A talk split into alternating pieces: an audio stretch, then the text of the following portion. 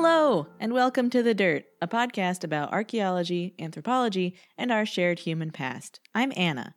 And I'm Amber, and boy, have we been sick. Yeah, it's been a fun couple of weeks, and I'm a doctor, but I'm not that kind of doctor. So, the best I can do, listeners, is prescribe you a healthy dose of knowledge about ancient medicine, which is what we're talking about today. And we're going to start as far back as possible 250,000 or so years ago with Neanderthals, because we're in charge. It is a powerful feeling, and it's one that you, the listener, can purchase for your very own. That's right, you can control the dirt. As a hot holiday deal for a one time donation of $25, you can provide an episode topic that Amber and I will then research and present. You know, as long as it's related to archaeology and or anthropology and not terrible. And you can do that at thedirtpod.com. Yeah, terms and conditions may apply. And now back to our Neanderthals in progress. Yes. So this is uh, Neanderthal healthcare. Healthcare is in quotes, but it's a couple of really interesting studies that indicate that Neanderthals may have, uh, first of all, had social structures that um, meant that groups, you know, members of groups cared for one another, and also that uh, they may have been using um, some plant resources to improve their health. So let's talk about that. Um, a study from the University of York, published in the journal Quaternary Science Reviews, quaternary, quaternary, quaternary, suggests that healthcare could have had a major strategic role in Neanderthal survival. So, previous research from this same team has already suggested that compassion and caring for the injured and dying could have been a factor in the development of healthcare practices. Okay, sure. But further investigation has now shown that there were evolutionary drivers behind it too. So, the researchers investigated the skeletal remains of more than 30 individuals where minor and serious injuries were evident, but did not lead to loss of life. So, there was evidence of healing post injury. The samples displayed several episodes of injury and recovery, suggesting that Neanderthals must have had a well developed system of care in order to survive. And so, system of care, that doesn't mean like an HMO. That just means that they supported. Oh, they weren't another, on that they- Kaiser. they they cared for their own. So, Dr. Penny Spikins from the University of York's Department of Archaeology says, quote, Neanderthals faced multiple threats to their lives, particularly from large and dangerous animals, but in popular culture, Neanderthals have such a brutish and strong image that we haven't really thought too deeply about their vulnerabilities before now. We have evidence of healthcare dating back 1.6 million years ago, and then she doesn't say anything about what that is. So, question mark? But we think it probably goes further back than this. We wanted to investigate whether healthcare in Neanderthals was more than a cultural practice. Was it something they just did, or was it more fundamental to their strategies for survival? And, you know, I have a note to myself here how do you separate the two of them? Well, like, if it's like you know, Fundamental to your survival, you would just do it, right?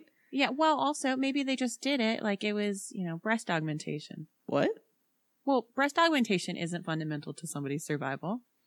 Maybe she's talking about cosmetic surgery. I don't think that's what she's talking about. I don't know. She doesn't say what the evidence of healthcare dating back 1.6 million years is. Yeah, that's true. But also, they didn't have, you know, silicone implants then. So it would just be like surgery and then stuff a bunch of leaves in there. What do you do? What are you going to do? I don't know. So, to, to continue uh, Dr. Spikins' quote, the high level of injury and recovery from serious conditions, such as a broken leg, suggests that others must have collaborated in their care and helped not only to ease pain, but to fight for their survival in such a way that they could regain health and actively participate in the group again. More than 80% of the Neanderthal skeletal remains known to archaeologists display several injuries, some of which may have required simple remedies, such as food and rest, and others, like broken limbs or fractured skulls, would have required serious levels of care due to a high risk to life. Is that comparable to human um, Homo sapiens remains? I'm actually not sure. That's a really good question. I'm I like if you took 30 members of Homo yeah, sapiens. If, you- yeah, if you had an equivalent sample, would 80% of those. This is just speculation on my part, but I suspect not. And I'm only saying that because Neanderthal hunting strategies tended to focus on very large animals. Humans, Homo sapiens, they also hunted those large animals, but they also diversified out into smaller, faster game. So they weren't pursuing the same types of hunting strategies all the time. And so I suspect that the risk, at least from hunting injuries for Homo sapiens, might have been a bit lower. They also Hmm. were more likely to run down a prey animal Right. um, to go running after it, which Neanderthals really didn't do because it was uh, they weren't built as natural long distance runners the way that Yeah, Homo were- sapiens Or are. sprinters. See our Tarahumara runners episode. Good question though. Yeah, thanks. I'll look into it. so Neanderthals tended to live in small groups. So any one loss of life was particularly significant to the survival of the whole community. Injury more than disease was was a common threat because Neanderthals didn't typically live in the type of environment or in large enough communities to be at high risk from pathogens, so like a virus or a uh, a disease that would spread from individual to individual. Neanderthal women, however, were at risk from difficulties in childbirth. The shape of their pelvis and the size and shape of a child's head was fairly similar to that of modern day humans.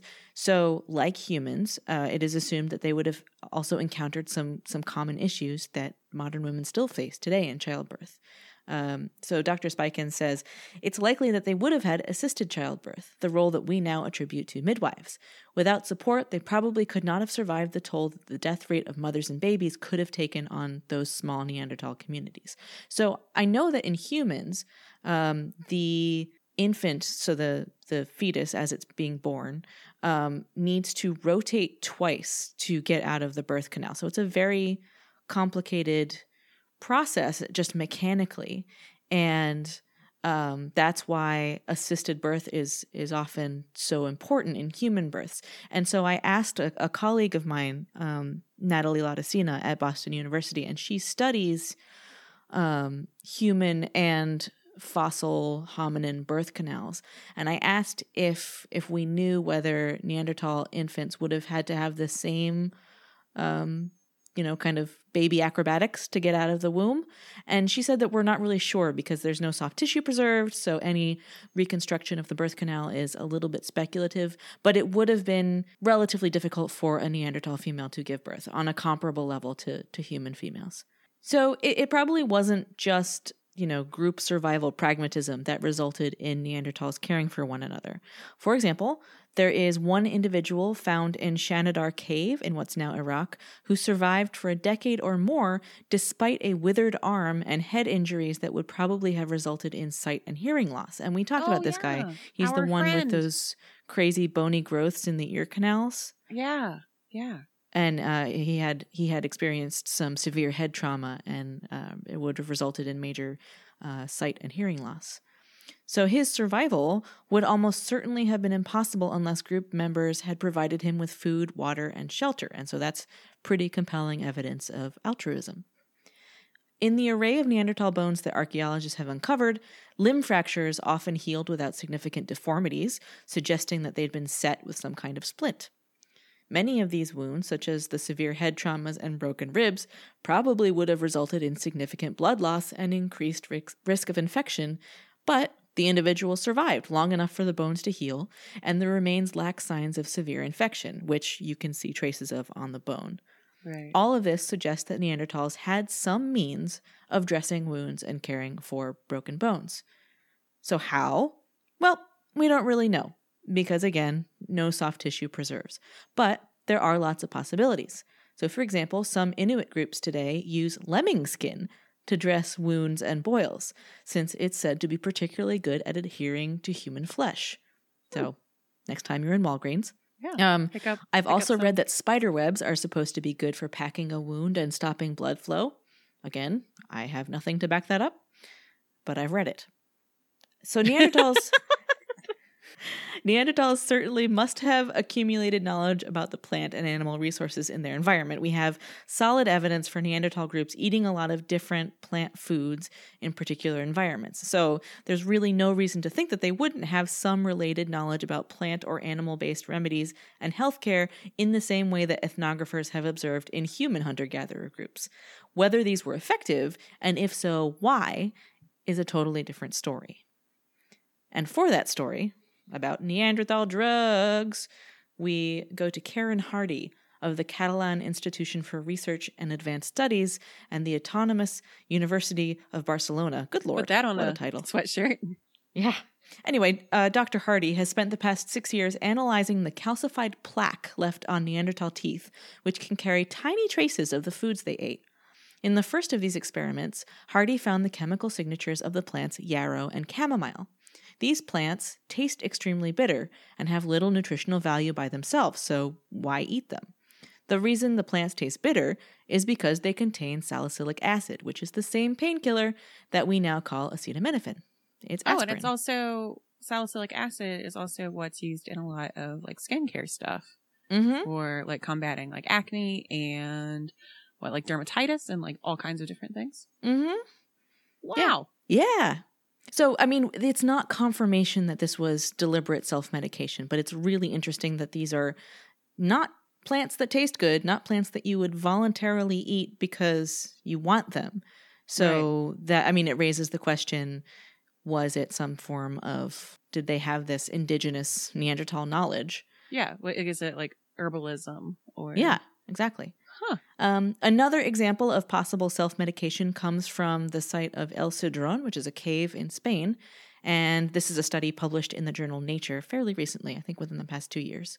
Researchers extracted ancient DNA and bacteria from a Neanderthal male's teeth. So, this dental calculus, the calcified plaque, it can even preserve bacteria and you can get DNA from that bacteria.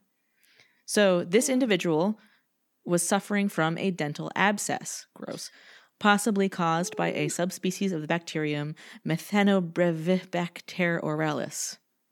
Okay. Other DNA found in his mouth was from the poplar tree. Poplar bark also contains salicylic acid. Um, and other tests showed that this poor guy was also dealing with diarrhea and vomiting caused by a different pathogen found in his mouth, Enterocytozoon bieneusi, for all of our bacteriologists out there who really want to know the names of those pathogens. You're welcome. Um, and he even may, so this back to the Neanderthal, he even may have turned to antibiotic producing molds for treatment. Um, another thing that was found in his mouth was genetic material from Penicillium rubens. Um, and it's not conclusive proof, again, that this individual was consuming antibacterial mold to deal with these gastric issues, but it's a really interesting suggestion. Wow. How'd that mold get in there? I yeah, yeah. We talked about what Anna knows about, and so now we'll talk about what I know about. And this is also a bit of a the only two categories. um, and so a little bit of a of another throwback. Um, back when we talked about boogie people, I waxed poetic about my girl Lamashtu, um, and her role in Mesopotamian cosmology as something of a divine sanctioned force of destruction. Patron And- demoness of the dirt. Yes, yes. I also mentioned that a lot of what we know about warding off Lamashtu comes from the Library of Ashurbanipal, which um, coincidentally, you can go check out that um, exhibition at the British Museum. It's going on right now called I Am Ashurbanipal, King of the World, King of Assyria, um, brought to you by British Petroleum. Um, which, it's But not true. this- Yeah, but they're not our sponsor. No. The Library of Ashurbanipal provides us with the largest corpus of medical knowledge from Assyria and the Mesopotamian world. Um, and so before I go any further, I want to make sure that I am clear with my terms. So we've got Assyria, which was a kingdom with its capital in Ashur and in what's today northern Iraq.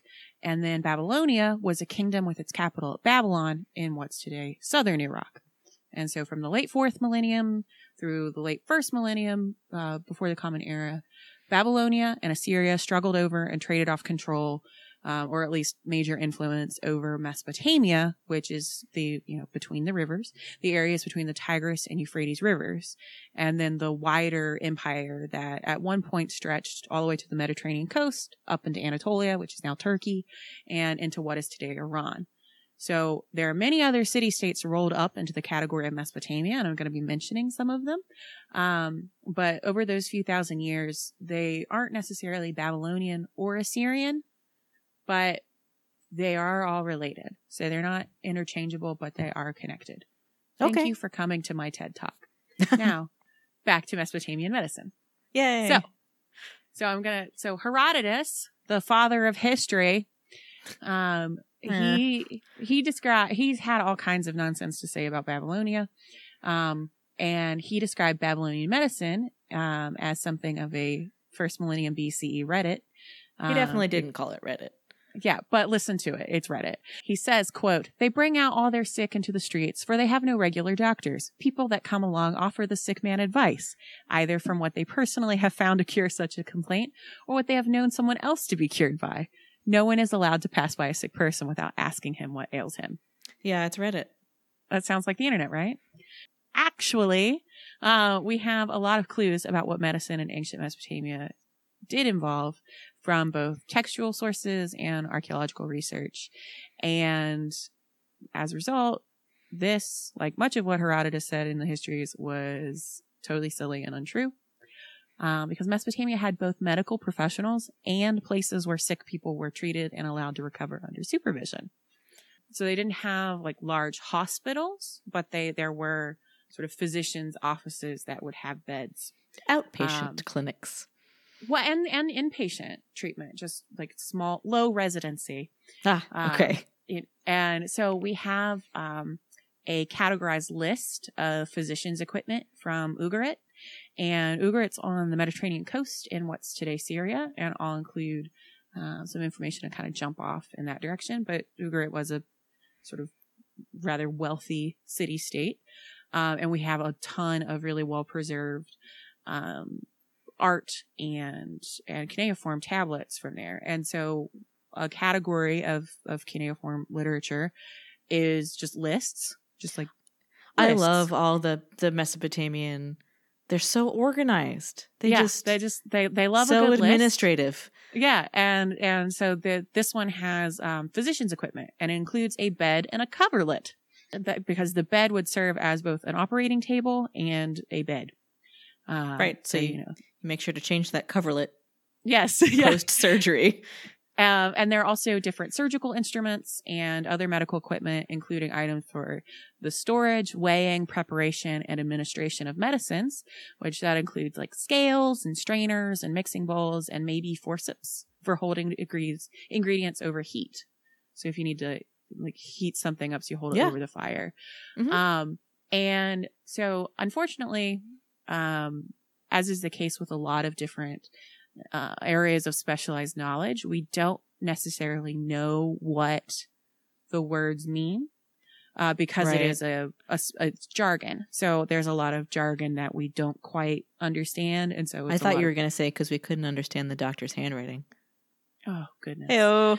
oh and, and and so we there are there are gaps in our knowledge but we know but we we know enough from context clues um and like lexical lists but also just um there is enough of a like a robust language around this that they thought a lot about it and there was a lot involved. So the professionals that used the, all this equipment and performed surgical and herbal treatments on patients were known as asu and so we have a we have a view, albeit a narrow one, into Mesopotamian pharmacology uh, from a few tablets.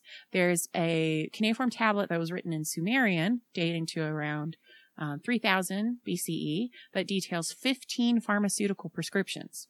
Uh, but it lacks the context that we provided by the names of the associated diseases or the amounts of the ingredients. So they aren't recipes and they aren't it's not like a manual. It's just a list because they love a good list. The things that are in these include faunal, botanical, and mineral. So they've got sodium chloride, salt, uh, Yep, potassium yep, that nitrate, which is saltpeter. You got milk, you got snakeskin, you got turtle shell, you got cassia, you got myrtle, you got asafoetida, you got thyme, willow, pear, fig, fir, and date. Um, Right, it started off kind of sciencey and then took a hard left into zoo date. and yeah. then very herbal. Yeah, very herbal.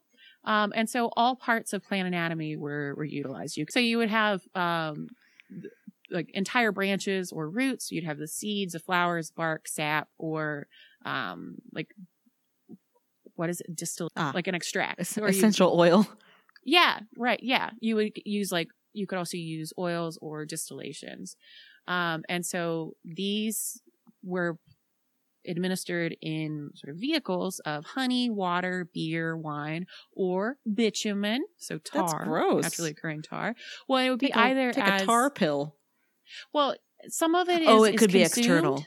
Yeah. So there are yeah, so there are um there are prescriptions for taking things internally, so consuming them or using as a poultice is like putting it on you. Um there's also some uh prescriptions for suppositories. Hopefully you're Oh, not getting a oh. bitumen suppository. Oh, Because that would be no sticky, so sticky. Sticky. And um, so there's there's another tablet. So this is, but this is about two thousand years later, so one thousand BCE. Um, there's an inventory tablet, again a list, um, that tells us a whole lot more, and it lists more than two hundred and fifty medicinal plants. 120 mineral substances and 180 other drugs that are used in combination with um, alcohol, bouillon, fats, honey, milks, oils, wax, and parts and products of animals. Kind of the toolbox that an Asu was working with is pretty big. It's got a lot of tools in it. And so there was there was a very um, robust system of knowledge. Um, and Asu went to med school. So Asu doctors, uh, they trained in schools associated with temples of the goddess of medicine and healing, whose name was Gula. And so they were educated using a combination of textbooks that were consisted of clay tablets.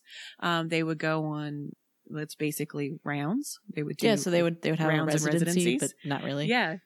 And practical experience. And so the ASU focused more on the patient's accounts of their illnesses than on a physical examination. Um, and they usually dealt with kind of obvious external illnesses such as like wounds. Oh, good because you don't really have to examine someone to notice that they have Right. Yeah. a so they're gaping they aren't like they aren't like checking your like reflexes and stuff and like looking in your mouth. You're just like, ow. And they're like, Yep. Yep.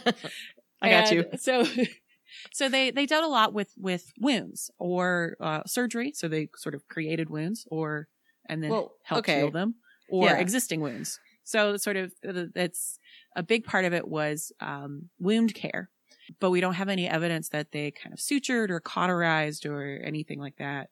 Um, they were just really good at like, keeping it clean and dressing it. Um, and that Sumerian Those tablet, are two important steps. yeah, those are two of the, the of the three. They're two for three. Um, and so there's one prescription that details the washing of the diseased part. So there's the, we don't know of a specific Sumerian word for wound. the ouchie. Yeah. So yeah. So you you'd wash your owie with beer and hot water. So like having something that has alcohol. 'cause Remember, it's not like the low ABV alcohols that It's that no Budweiser. Right. Yeah. So you're not putting like Coors brew. Light on on your wound. Like this is like some potent alcohol, um, and and hot water. And so, um, it's kind Pretty of good. great. It's a pretty good wound wash. And plasters were relatively unsophisticated considering like the crazy, like elaborate prescriptions that other things use. Um, but it's usually mineral oil and then river mud. One for two. Yeah, yeah. So the Asu doctors performed all kinds of surgeries with their lancets, but usually um, to relieve pressure or drain abscesses or remove growths. They weren't doing like appendectomies and things Mhm. um, or exploratory surgeries. Um, and What's in there? And so, yeah. And so if you have a less obvious ailment, like a less apparent ailment, there's another type of doctor that you would go to in Mesopotamia. the scary um, kind. Uh, Yeah, and he's the one you would call if you had a lamashtu on your hands. Um, and he's the Ashipu. So you've got your Asu who are dealing with very sort of corporeal, of this plane kind of natural phenomenon. And you then can say real world. It's okay. Well, no, you got the Ashipu that are dealing with with a more like spiritual aspect of of ailment. So depending on where what the sort of what the the origin of your your ailment is in in certain Yeah. manifestations, and so you have that kind of religious aspect, and then also the very like fi- tangible physical aspect, and they kind of work in concert rather than competition. Oh, that's good. Yeah, and so um, so there would be times where you'd be like, "Oh, I can't do anything about it. You got to go see an Ashipu," and they'd be like, "Oh, well, why are you talking to me? Just go over and see your Asu. He'll lance that." So we have a little bit further. Um, so in the Code of Hammurabi, um, so that's around 1700 BCE. Um, the text differentiates religious healers in two classes. You've got the the Baru, who are the um, the the diviners, and they practiced hepatoscopy. Mm-hmm. Hepatos- Hepatoscopy, maybe? hepatoscopy. Thank you. I had it earlier today. I've been saying it all day. Um, hepatoscopy. So looking at your liver. Mhm. Um, and they would make prognoses from that. And you'd have exorcists, the, the more conventional Ashipu, I- who I have a question. yes. Hepatoscopy, they look at your liver?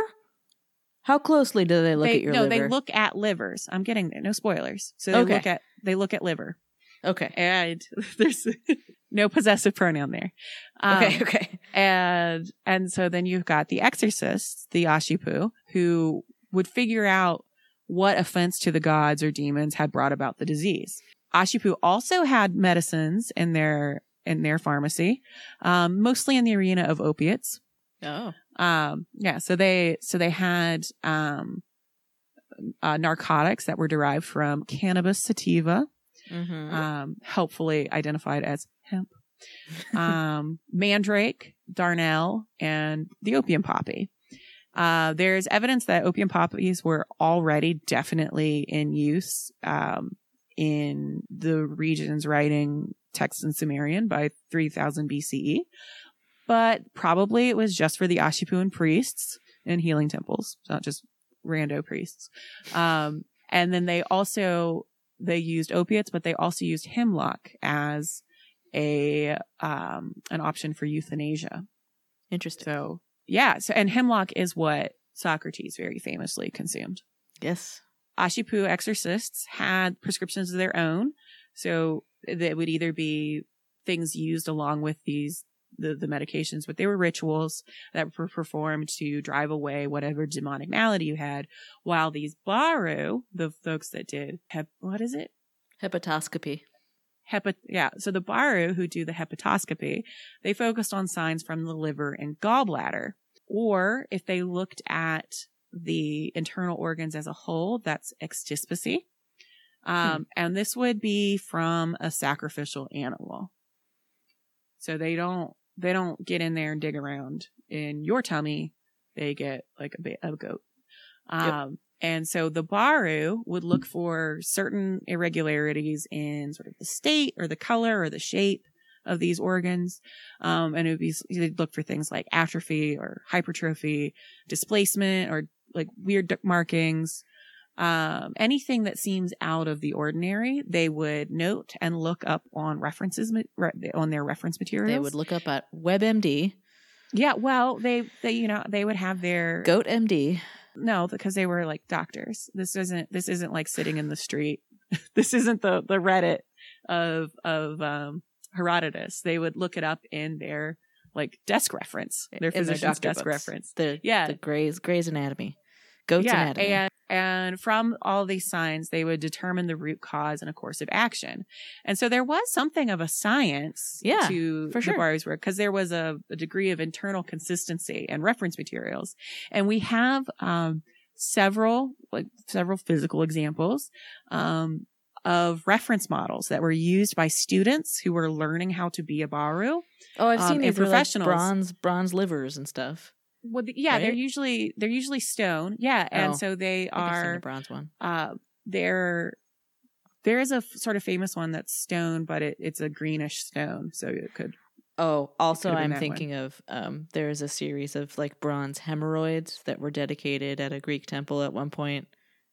Never mind. yeah no definitely not that um and so they that. so you, you would have you have the the little model the little clay model of the um liver and gallbladder and it would be divided up into on a grid and there it's like depending on where the thing was um you would look it up with your cuneiform text and you'd be like, okay, we got a, we got a weird spot here. We got a lump here and it's funny colored here. And then you go and you look it up and you're like, oh, cool. But I'll include a link to an Atlas Obscura story that has lots of pictures of liver models, um, as well as more information along the kind of, um, omens for kingdoms track. Cool. But, so that is some stuff I know. Thank you for also putting that stuff in my brain which is something I tried to do with this next segment and and sort of emerged only slightly less knowledgeable. So um, I decided that I wanted to investigate a different part of the world, um, just so that we weren't only sticking to the stuff we knew. So I hopped outside of my wheelhouse and decided to look into Ayurvedic medicine. And it's something that I really knew very little about, except for kind of the bits and pieces that have been co opted by people in modern times selling like turmeric lattes and herbal yeah, cleanses. So people in Berkeley, we can. All right, I, I wasn't gonna. Um, so I mean, I was Yeah. really looking forward to. I I was happy to have a reason to look into the real history of Ayurveda, um, and I don't know if I learned anything because it all seemed a lot like pseudoscience to me. And I, you know, I'm a very empirically minded person. I tend to only trust medical things if they've been vetted by the FDA or a, a doctor that I trust. So I, I'm not sure where I stand on Ayurveda. I'm I'm in no way disparaging uh, the belief system that comes along with it, but let's Well, see. is it also like a language thing? Is this another case? Is this like another instance where you've got yoga, which is like a real thing, and then you've got yoga, which is a thing that's been translated into English and like Western upper middle class culture, and it kind of loses its. To some extent, I think that's true. I think this Okay. is very much like yoga, sort of a, a way of living, like a practice that um, has been sort of morphed into something different. But I had a lot of trouble finding actual um, sort of legit texts on Ayurveda. I So, successfully like peer reviewed medical like nobody's saying like let's test it they're not doing like longitudinal find- studies No, I couldn't find much about that. Okay. I, I found I successfully found the vaguest article of all time and then oh cool a slightly more helpful one. So I'm gonna I'm gonna quote from the more helpful one.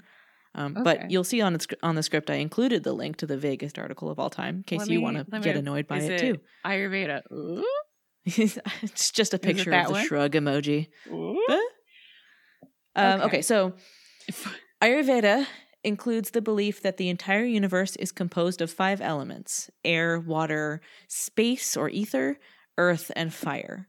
And so these five elements are believed to form the three basic humors of the human body in varying combinations. So the three humors, Vata dosha, Pitta dosha, and Kapha dosha, are collectively called tridoshas, because there's three of them, and they control the basic physiological functions of the body, along with five subdoshas for each of the principal doshas. So Ayurveda um, holds that the human body consists of seven tissues, and these are fluids, fat and connective tissue, blood, bones, marrow, muscle, semen, and waste. And so waste includes feces, urine, and sweat. And Ayurveda has eight ways to diagnose illness using the pulse, urine, feces, tongue, speech, touch, vision, and appearance. And then Ayurvedic practice practitioners approach diagnosis by using the five senses. So, for example, hearing is a, used to observe a patient's breathing or their speech. Everything that you consume has certain attributes that contribute to these uh, seven major tissues in different proportions. And so to stay healthy, you have to keep all those proportions steady. So you need to balance what you consume. And so that is mostly what I took away is that the principle of Ayurvedic medicine is very much about keeping these these parts, these components of what makes up your body consistent. And so you have to balance everything in your life in order to to keep everything purring along nicely.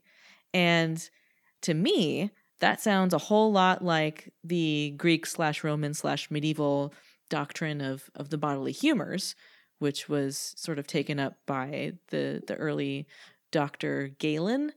Um, yeah and then and Um, it continued through the the Middle Ages and the Renaissance, and it is absolutely pseudoscience.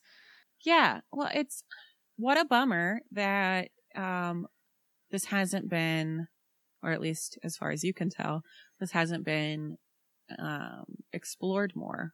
I'm, I'm kind of hoping that someone will reach out to us, um, at least with maybe some resources, because I really I did a bunch of looking both online and at the university library here, and I wasn't really able to find anything beyond like Deepak Chopra, and I would like to have more. yeah, Deepak Chopra doesn't doesn't get published in like the uh, New England Journal of Medicine much. No, so Uh, you know, I'd like to so I'd like to know what's what some Yeah, what well, some medical and- professionals have to say about it. Yeah, and that's also um, kind of doing a disservice to any um, valuable contributions that Ayurvedic medicine can make because Yeah. like something that we talk about a lot on this show is that like indigenous knowledge is legitimate knowledge and so like indigenous can be extended to like just non-western knowledge can be is very often seen as illegitimate but there is value to it and so is this something that's just been disregarded i don't, Yeah. I don't know Yeah, and so you know, just before you fire up that email machine, that's not to say that teachings derived from Ayurveda and put to practical medical use won't work or are or are invalid. Again, I, I'm sure there are maybe some legit remedies in there. It's it's a huge body of knowledge that's still yeah pulled from today. But uh, you know, again, I am a scientist at heart, and so until I see peer reviewed or FDA FDA approved research, I'm skeptical. But Yeah. But- But, there but- are but- things. Yeah. This is where this is where it gets fun. I'm ready. I'm ready for fun. Okay. Um, all right. Let's talk about some traditional medicine that actually uh, turns out to be pretty legit. Yeah. Well, we mentioned. Um, so we I mentioned in I think it was last month's um, old news. We talked about a um, body of work that's just been published. Um, that's like indigenous by and for the Yes. an, an Amazonian indigenous group for Yeah. their their shamans to to pass on Yeah. knowledge. Yeah, and so um, there have been multiple instances of medical professionals in these in these communities that have passed away without having somebody to receive their knowledge. Um, and so a- rather oral teaching tradition. Yes, yeah. And so rather than uh, running the risk of losing any more of this like sacred and you know, health oriented knowledge, um, there, um, I think it was an NGO that that helped make this happen, where this group has written in its own language, and there is no intention to translate it out of this language, like a handbook, basically an Mhm. encyclopedia of like a pharmacological encyclopedia for this group. Um, and the article that we talked about in our old news episode made reference to instances where um, you've got pharmaceutical companies or other organizations that kind of come and take and exploit this inf- this knowledge um, and give nothing to the to the community from which they've taken it, or perhaps put the community in peril. Um, and so this is something to preserve knowledge, but also prevent the um, sort of wrongful exploitation of this knowledge. Yeah, and, exactly. And so I've been, we've been thinking about this a little bit more.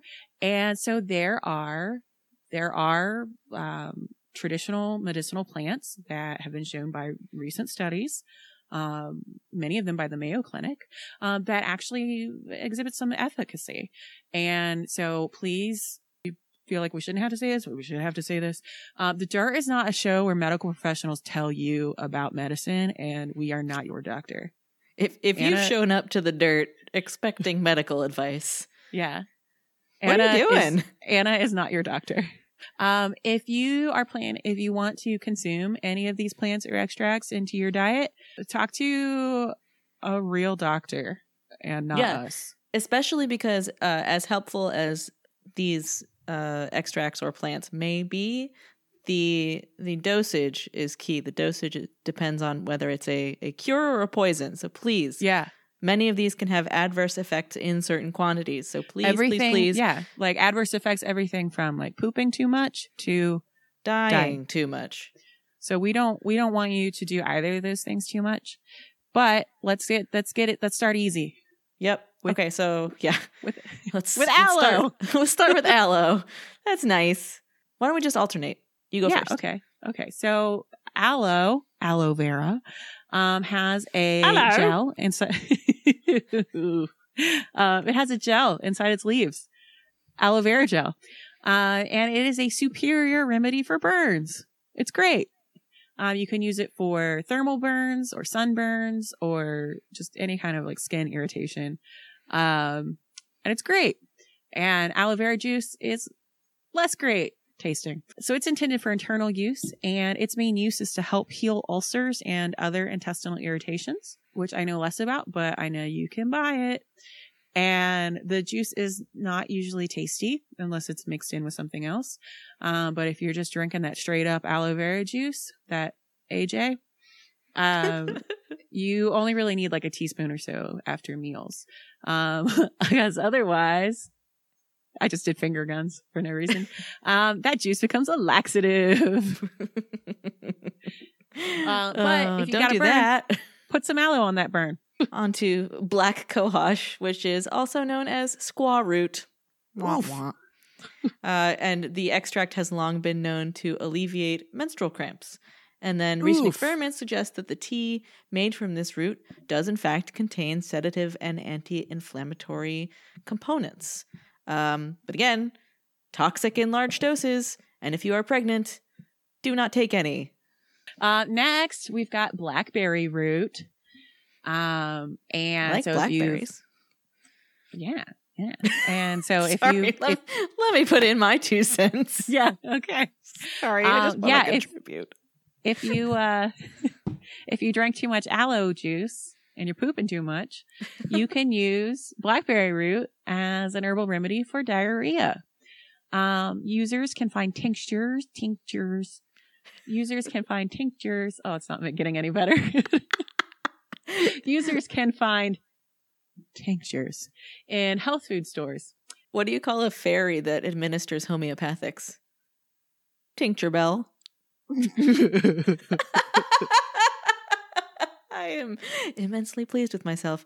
Uh, how about cayenne pepper? First introduced to the old it? world by your friend and mine, Christopher Colon, Columbus. Um, and then since then, Doi, uh, this this article, cayenne has become a culinary and medicinal staple. Uh, but it it has it uh, genuinely does have analgesic properties, and it's been used as remedies for things like toothache. People say that it's a digestive aid. I have never found that to be the case. I I've had the Um, opposite finding, but that's just my tum tum. I don't know. I have a lot of anecdotal evidence, both for and against that. That Yeah, and you know, cayenne it includes capsaicin, which is the thing Right. that makes hot, hot peppers hot, and it's something that people use and have used for a long time externally as um, relief for arthritic pain or you know sore isn't it? strained Isn't muscles. it the the hot and the icy hot? it is Yeah. the icy is menthol, in case you were wondering. Uh, next, chamomile. My Are mom grows you it. a Neanderthal? well, I mean, Your mom's it not. tastes better when you put it in tea than when you just straight up chew on it. but it's and so it's a great home remedy for upset tum tums. So if you had too much cayenne, this is that's a, there's a Boy, it's a, like a pull. self-referential. um, and so uh, chamomile is is thought to be able to relieve heartburn, indigestion, and colic. Um, it's also a mild relaxant and sedative, which is why you drink chamomile tea, tea before bedtime. I've never found that successful because I feel mildly soothed, but then I have to pee for the next four hours. um, moving on to cinnamon, which uh, you know seems like a very a very warm spice, and it will actually warm you up because it promotes healthy circulation. Before you do this next entry, I object strongly to this wording. I did not write this. Go ahead. Oh, okay. Yeah. Yeah. So, uh, dandelion. Um, so dandelion not only makes for a delicious jelly, if you Really? have, yeah, dandelion jelly. Um, from it what? tastes- from what part of from the, flowers. Yeah. So dandelion greens, if you get them, if you get them real young, you like eat them raw and they're very zippy. If they're if they're bigger, so more mature, you can they make for an excellent pesto. Uh, but you can make a tea. You can make a tea out of it to um, help relieve kidney and liver disorders. And then the author of this article really puts it out there and says it is Uh. not toxic, so no worries about overdosing. Never say that. Never say that. But that sounds like a challenge. I know, I, and I Um, will say that dandelion is uh, a mild diuretic, which means Yeah, it'll make so- you pee a lot. but it also makes sense. I guess it kind of helps. It kind of makes it's it's you know to me a person who knows nothing about medicine and just told you about people like reading goat livers. Um, it makes sense that it would be helpful with kidneys because if it has a diuretic effect, you like flush it on out of there No, and that, kidneys and liver. So if it's but if you it's a part absolutely of, like- can overdose, yeah, and and don't. don't don't Like I don't care if it's not toxic. Don't don't have too much of it. yeah Anyway, because you'll like turn yellow or something. Like something like that. at minimum, something weird will happen to you. I'm just realizing how long this list is, but um, so I'm just gonna pick a few highlights. okay. Um, echinacea, that one is definitely an antibiotic, and it can enhance your immune system. Eucalyptus, if you've got uh, eucalyptus handy, it is uh, the oils from the leaves can relieve chest congestion and bronchial problems. Uh, not necessarily by ingestion, but you can pour hot water over the leaves and kind of inhale the steam. That's nice. That's I like put a it in my a natural Vicks vapor rub. Uh, fennel seed for uh, bloating and gas. It'll clear you right out. Garlic is known Have as. you ever had Have you ever had fennel seed like at um Indian restaurants? They'll have Yeah, that's like that. I really little- like those little little, candied things? ones. I do like Yeah. those. yeah. So those are good for your tum. Yeah, it also leaves you feeling very fresh in Yeah. the mouth. Um, ginseng has been known for a long, long time as uh, an energy booster, and uh, psyllium. This it's seeds from a plantain species, great source of fiber, and tea tree oil. This is good for skin and nail fungal infections. You can just kind of paint it on there a couple times a day, and it'll help. It's antibacterial, as is coconut oil. So if you've got if you've got a burn or a scratch or something that you want to help it heal a little bit faster, you can rub a little uh, coconut oil on there, and then you smell nice too. Talk to a doctor. Yeah, please talk to a doctor and not. I mean, talk to me, but not about this. I mean, I do. Yeah, but like, I'm not going to give you serious medical advice. yeah. I mean, I'll be let's like- talk about some I'll be silly like, wash medical advice. and like. Yes, let's talk about some straight up nonsense. um, and I'm saying that respectfully and with love because it, you know, it refers to historical medical practices. People didn't have the the wealth of information that we do now. Everything, you know, we all seem like a genius in hindsight. yeah, we've got evidence of people that like knew what was up, like or seemed to have known what was up re medical practices, um, hundreds of years ago, thousands of years ago, tens of thousands of years ago, and then not so long ago, we've got evidence of people that definitely did not know what was up.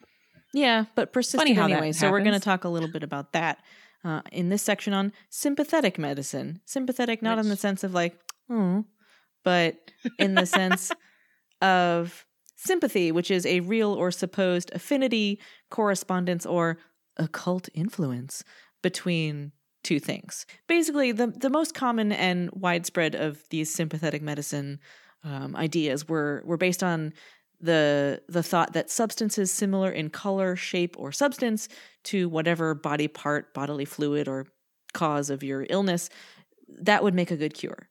And so, well into the 18th century, when you think people would know better, apothecary handbooks were full of recipes containing predominantly red ingredients that were prescribed to strengthen the blood or the heart. And then, similarly, grasses that look like snakes were recommended to cure snake bites. If Okay, you had a headache, you take some powdered human skull, etc. Oh my god. Oh my god. And then uh, something that I saw a couple examples of a popular 19th century and, and before medical accessory was a human tooth. And sometimes for rich folks, you'd see it in these lovely silver necklace settings. And if you have a toothache, you wear that around your neck. But now that's just called Etsy. Zing! You need some aloe vera Put for some that aloe burn, on that Etsy. burn. Hey! Oh man. Thanks for listening to us do that, everybody. we hope that you got your flu shot if you are in a population that can get a flu shot. Yeah, and we hope that you're feeling well. And if you're under the weather, we hope you get better soon. Yeah. Um, and if you need something to occupy you, ugh, I feel gross making that transition, but you can find us on SoundCloud, on iTunes, and wherever you get your podcast fix, unless it's Spotify. You can follow us on Facebook at The Dirt Podcast. On Twitter, we are at Dirt Podcast. On Instagram, we're at The Dirt Pod. And all of that can be found on our website, thedirtpod.com. And you can send us that cash money and uh, episode ideas either there on our website or contact us via the dirt podcast at gmail.com. Uh, you can support us on Patreon by becoming a monthly subscriber at several attractively priced tiers or a single time donor of any amount. And either way, we would be extremely grateful. Patreon.com slash the dirt podcast. And if you want to see what we want to do with the money that we get from our patrons, it doesn't just go into our pockets. We put it right back into the show to make it better and more fun for you, the listener. And to see that, you can go to thedirtpod.com slash goals. Yep. Thanks for listening. We love you. Thanks. Bye. Bye.